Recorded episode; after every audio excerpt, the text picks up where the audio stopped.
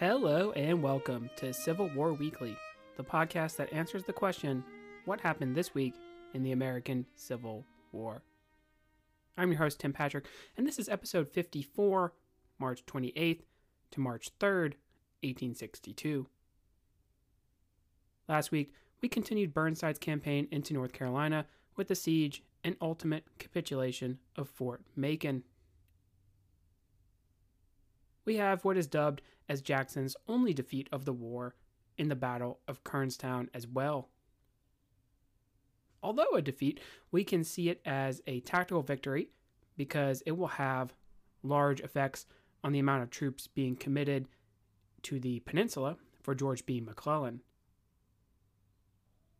This week, we need to fight another battle with bigger implications. We can put a pin in the Texan invasion of New Mexico after this week with the Battle of Glorieta Pass. Before we get into the version of the Gettysburg of the West, I think we need to rewind and set the table.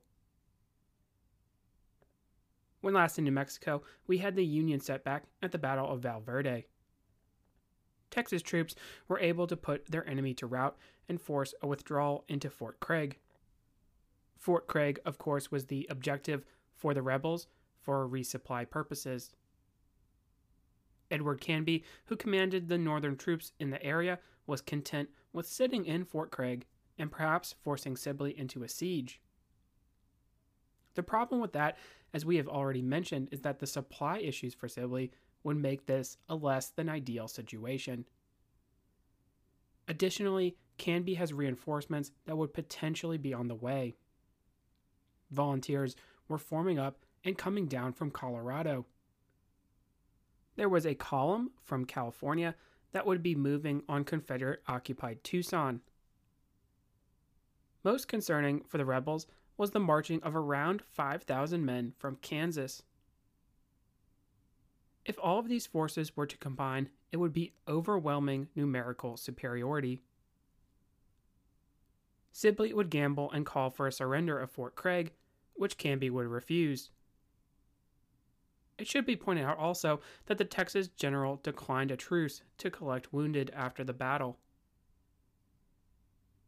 His brigade would move on and attempt to win over the populace of the New Mexico Territory. Once New Mexico provided its sons food, clothing, and captured Union supplies, the Texas Brigade could move on to Colorado. There were already some Confederate sympathies there. Colorado secured would see the expanding of the rebel empire eventually all the way to California. Once this happened, the foreign powers would recognize them as legitimate. Remember that this is all part of the plan. Just as a quick aside, I have seen it argued that this plan as a whole was not feasible.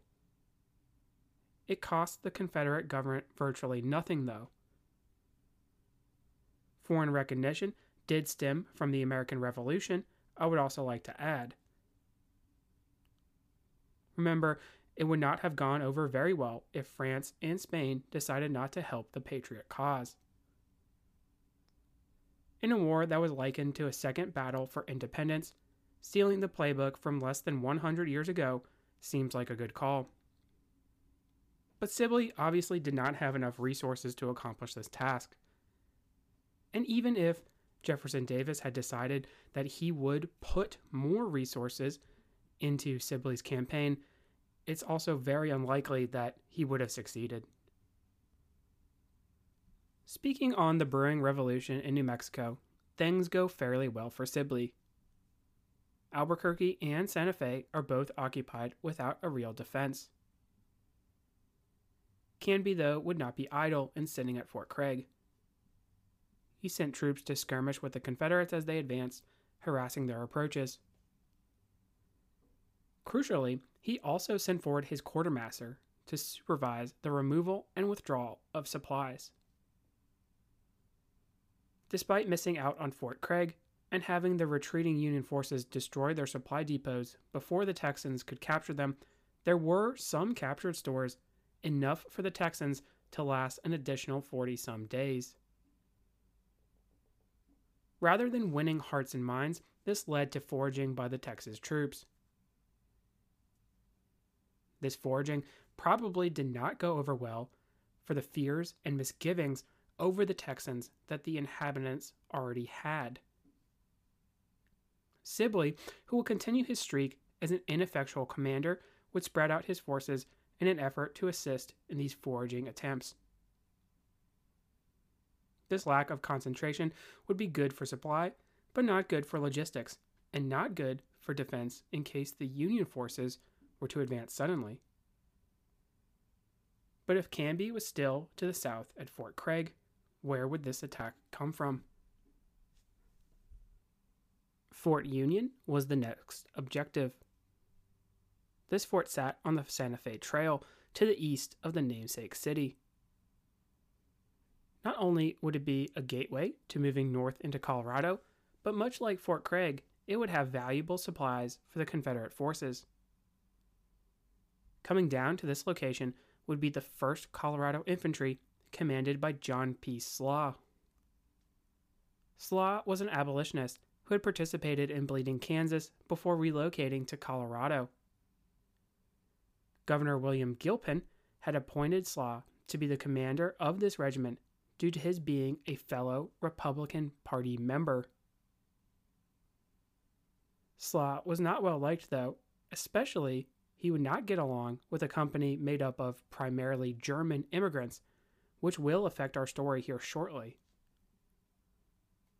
After the war, Slough would become a Chief Justice in New Mexico, but would be shot over a dispute with someone attempting to oust him from power. Also, in the 1st Colorado would be a preacher turned soldier, John Chivington. He is going to win fame after this battle, but his fortunes would shift drastically later on in the territory, turning him from hero to villain overnight. Slough would arrive at Fort Union in late 1862 and take command there despite there being a U.S. regular colonel already present. Gabriel Paul had been a West Pointer and probably the better of the two to lead their operations. Slough and Paul would argue over who should be the commander of this force and then what to do. Paul would actually appeal to Washington for promotion, but Slough's commission date as colonel did come first, so he technically would outrank Paul even with his woeful lack of experience. This inexperience would be demonstrated by his plan. It was argued that they should combine with Canby out of Fort Craig and then be prepared to move on Sibley. They could circumvent the Texas Brigade and accomplish this goal. Slough wanted to take the fight to the enemy immediately and without doing any sort of reconnaissance. He was there to fight, and fight he would do, much to the pain of Paul. Now, this would actually probably play more into the hands of the Confederates. If Sibley had his forces combined, then he could defeat Slough and his Colorado contingent and maybe gain some sort of popular opinion in the region. He would also then be able to face the rest of the reinforcements piecemeal uh, as opposed to having them combined where he's definitely going to lose that fight. For the battlefield that will become known as Glorieta or Glorieta Pass, geography will play a large role. Apache Canyon would be full of heavy pines and brush, making visibility poor. Likewise, as you can imagine, the fact that it is a canyon would make maneuver by troops difficult. Three way stations along the Santa Fe Trail will play a factor in our story. From the west to east, we have Johnson's Ranch, Pigeon Ranch, and Kozlowski's Ranch. I will hopefully place a map on the website that should make things more clear.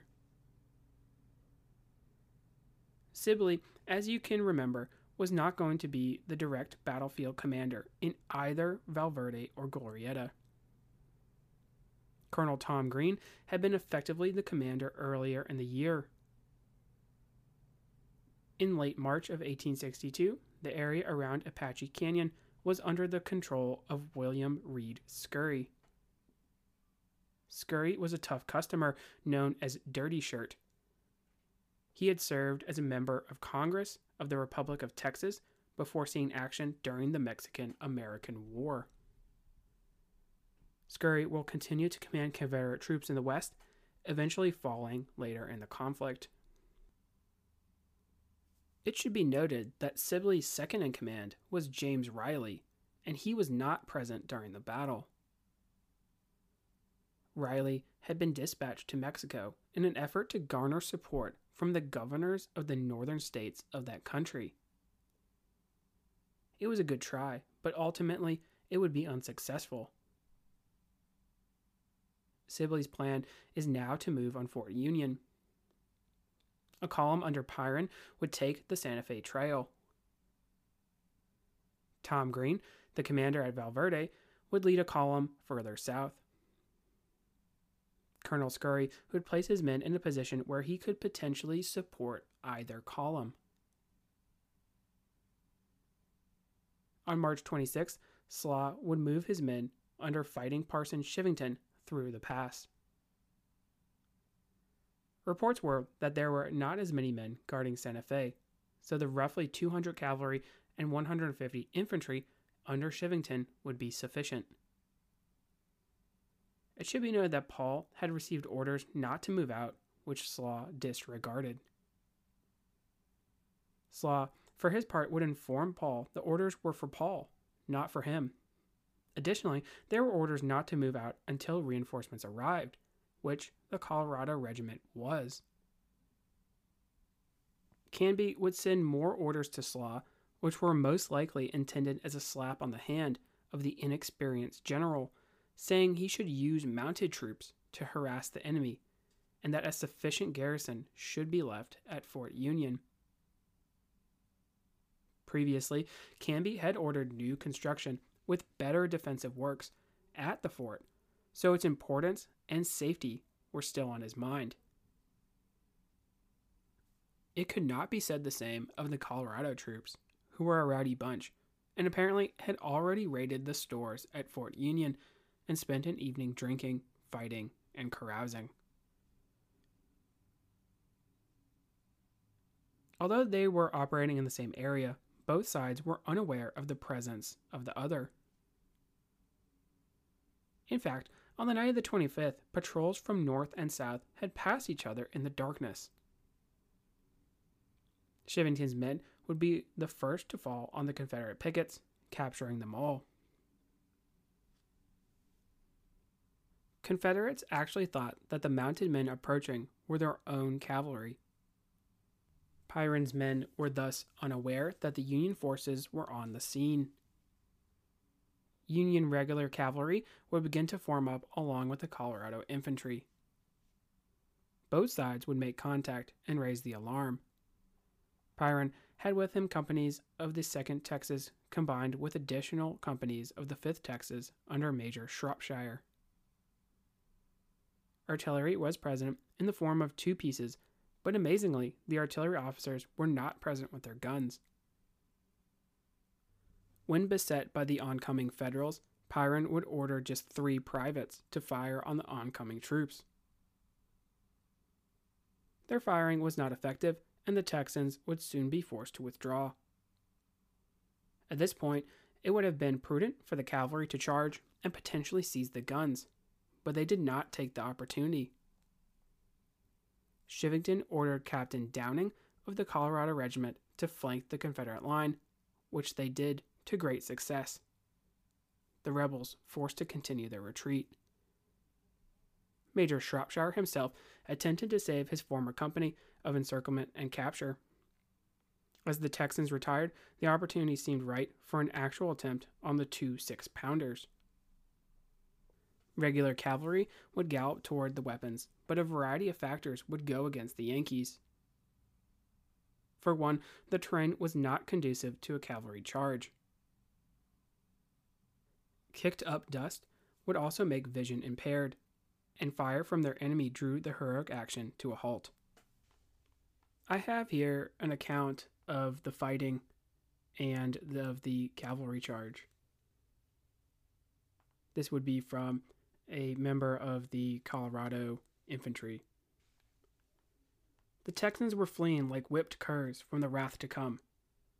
Why had they so suddenly deserted so fine a position was to us a mystery, but soon everything was explained. The much vaunted courage of the Texans had been tried and found wanting.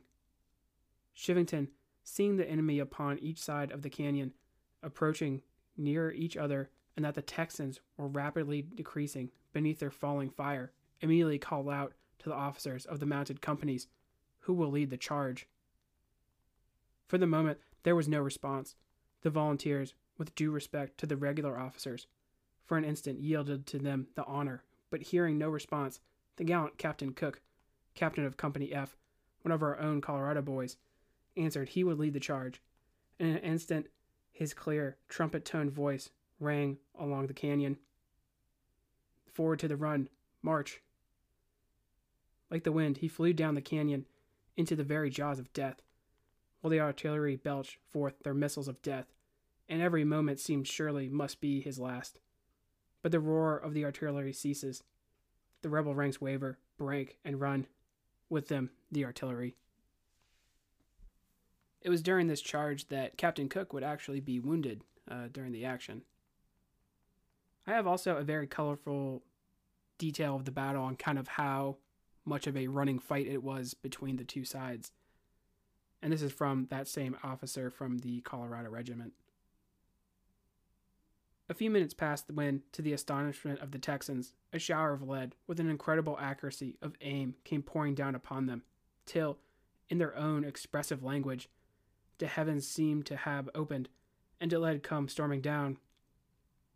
Thinking discretion the better part of valor, the chivalrous sons of the sunny South started to the direction of the land of Dixie with a fleetness really surprising. Yelling at every step, the Yankees are coming, till reaching about four companies who had not been in the fight, were again rallied by their officers, who told them we were nothing but Yankees, and every advantage was in their favor.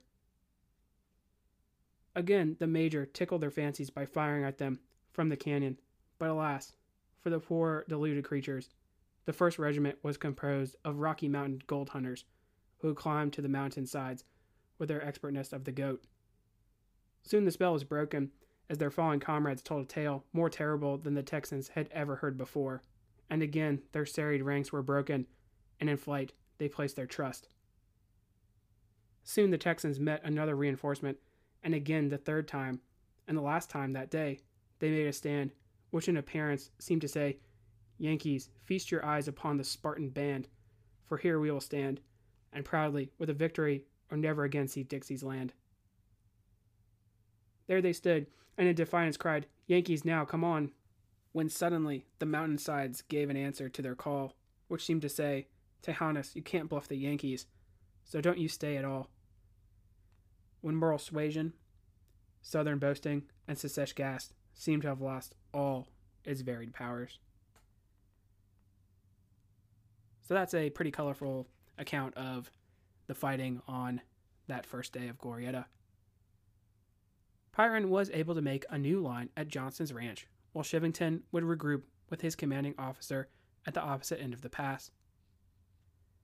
Casualties for the skirmish at Apache Canyon were light.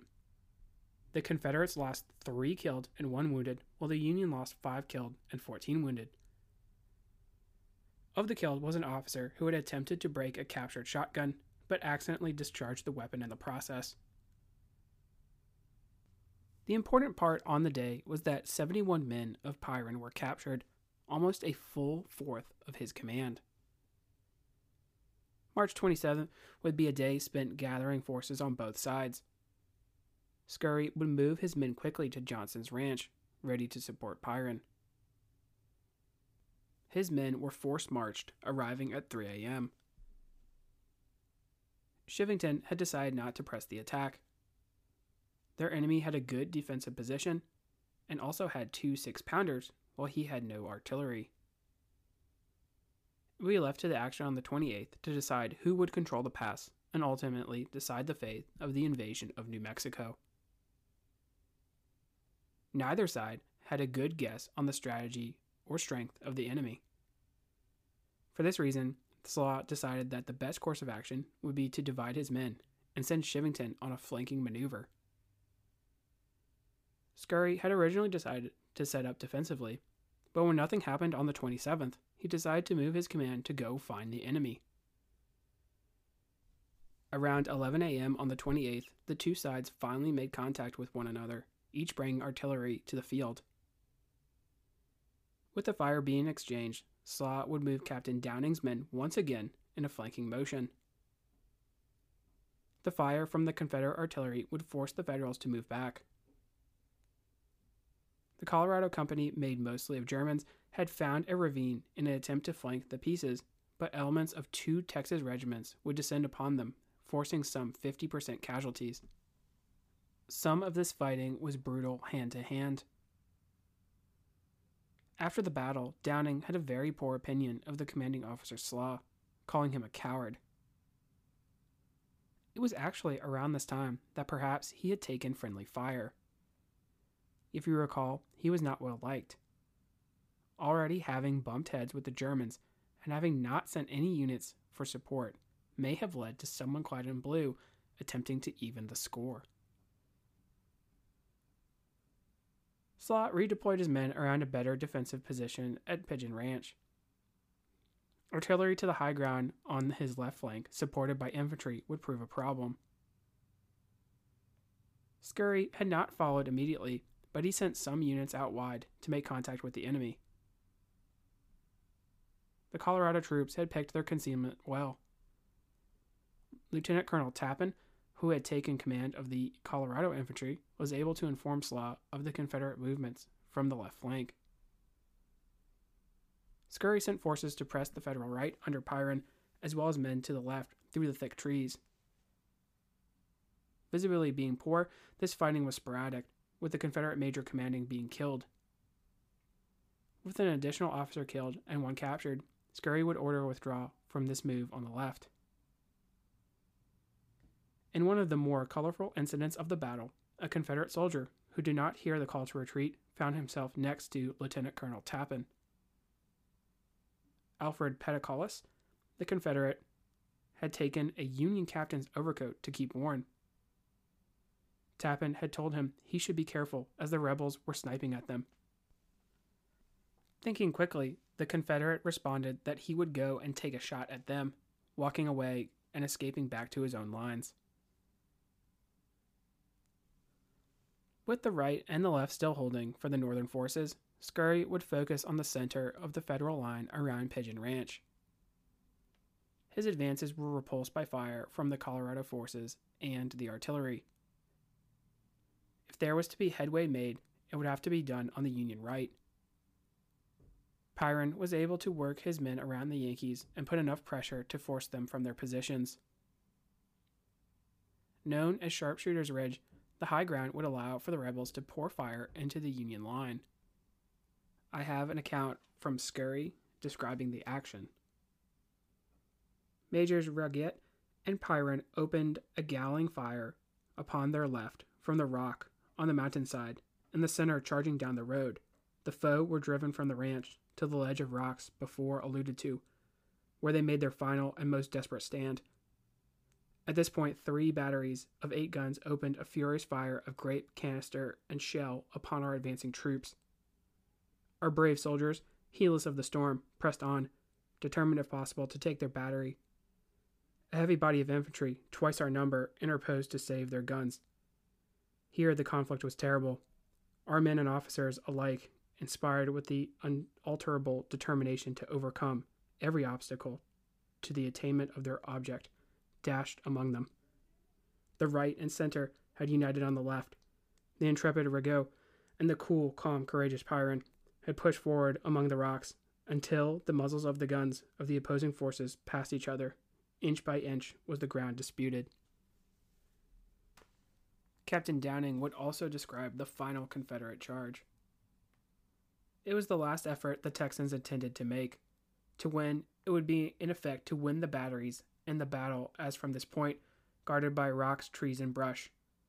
The artillery horses could soon be disposed of, while our forces in the canyon, unprotected by any cover, could not hold the battery against the accurate aim of 12 or 1500 Texans.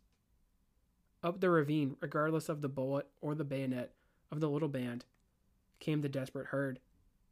Human nature could not much longer stand against their overwhelming numbers.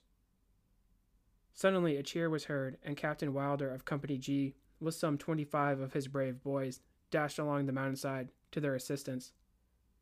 As Captain Wilder proved to be a brave and valuable assistant, the struggle now became a fierce one. Guns were discharged within two inches of each other's heads, scattering their brains upon their comrades around them. Soon the order came to move the battery to the rear, as the ammunition was nearly gone, and it would soon be dark. The battery being some 300 yards in the rear, the little band under myself and Wilder and Lieutenant Chambers being almost surrounded and so depleted to hold their position 20 minutes longer would be impossible. I determined to save, if possible, all. So you have an account of Captain Downing being able to save the batteries that were around Pigeon Ranch. Slough withdrew, making sure to secure his baggage train, making a brief stand before continuing back toward Kozłowski's ranch. While Scurry had the field, he was unaware of the disaster that had befallen the Confederate army. Earlier in the day, he had left his supplies at Johnson's ranch with a small number of men, mostly sick and wounded, as guards. Chivington would be led by New Mexican volunteer Colonel Manuel Chavez around Apache Canyon and to a spot on the Glorieta Mesa overlooking Johnson's ranch and the virtually undefended rebel train. Over 500 men would descend from the mesa, capturing their enemy as they were beginning to burn the supplies. Pack animals were run off or killed to further hinder the rebels. Damage done, Chivington's troops were guided back to friendly lines by a Polish former priest. Casualties for the battle were over 200 killed, wounded, and captured for the Confederates, and 150 for the Union troops. With the supplies of the Army destroyed, the Texas dream of potentially capturing the gold fields of Colorado and California were over. Sibley would begin to withdraw his forces back to Texas in a rough march that avoided the pursuing forces under Canby the federal commander was able to combine with Slough's men. Slough actually resigned shortly afterward due to accusations of cowardice. He would move to the Eastern Theater for the rest of the war. With many hardships on the march, Sibley, already disliked, would be hated before the end. Carleton's California column would arrive and drive the Arizona Rangers out of Tucson in the meantime. Confederate Arizona would be no more. So we can draw a close to the New Mexico campaign. We fought the Battle of Glorieta Pass, which sealed the fate of said actions in the far west. Sibley's brigade would be dispersed, joining the other theaters of the war, most notably the Trans Mississippi. Sibley, for his part, would be done.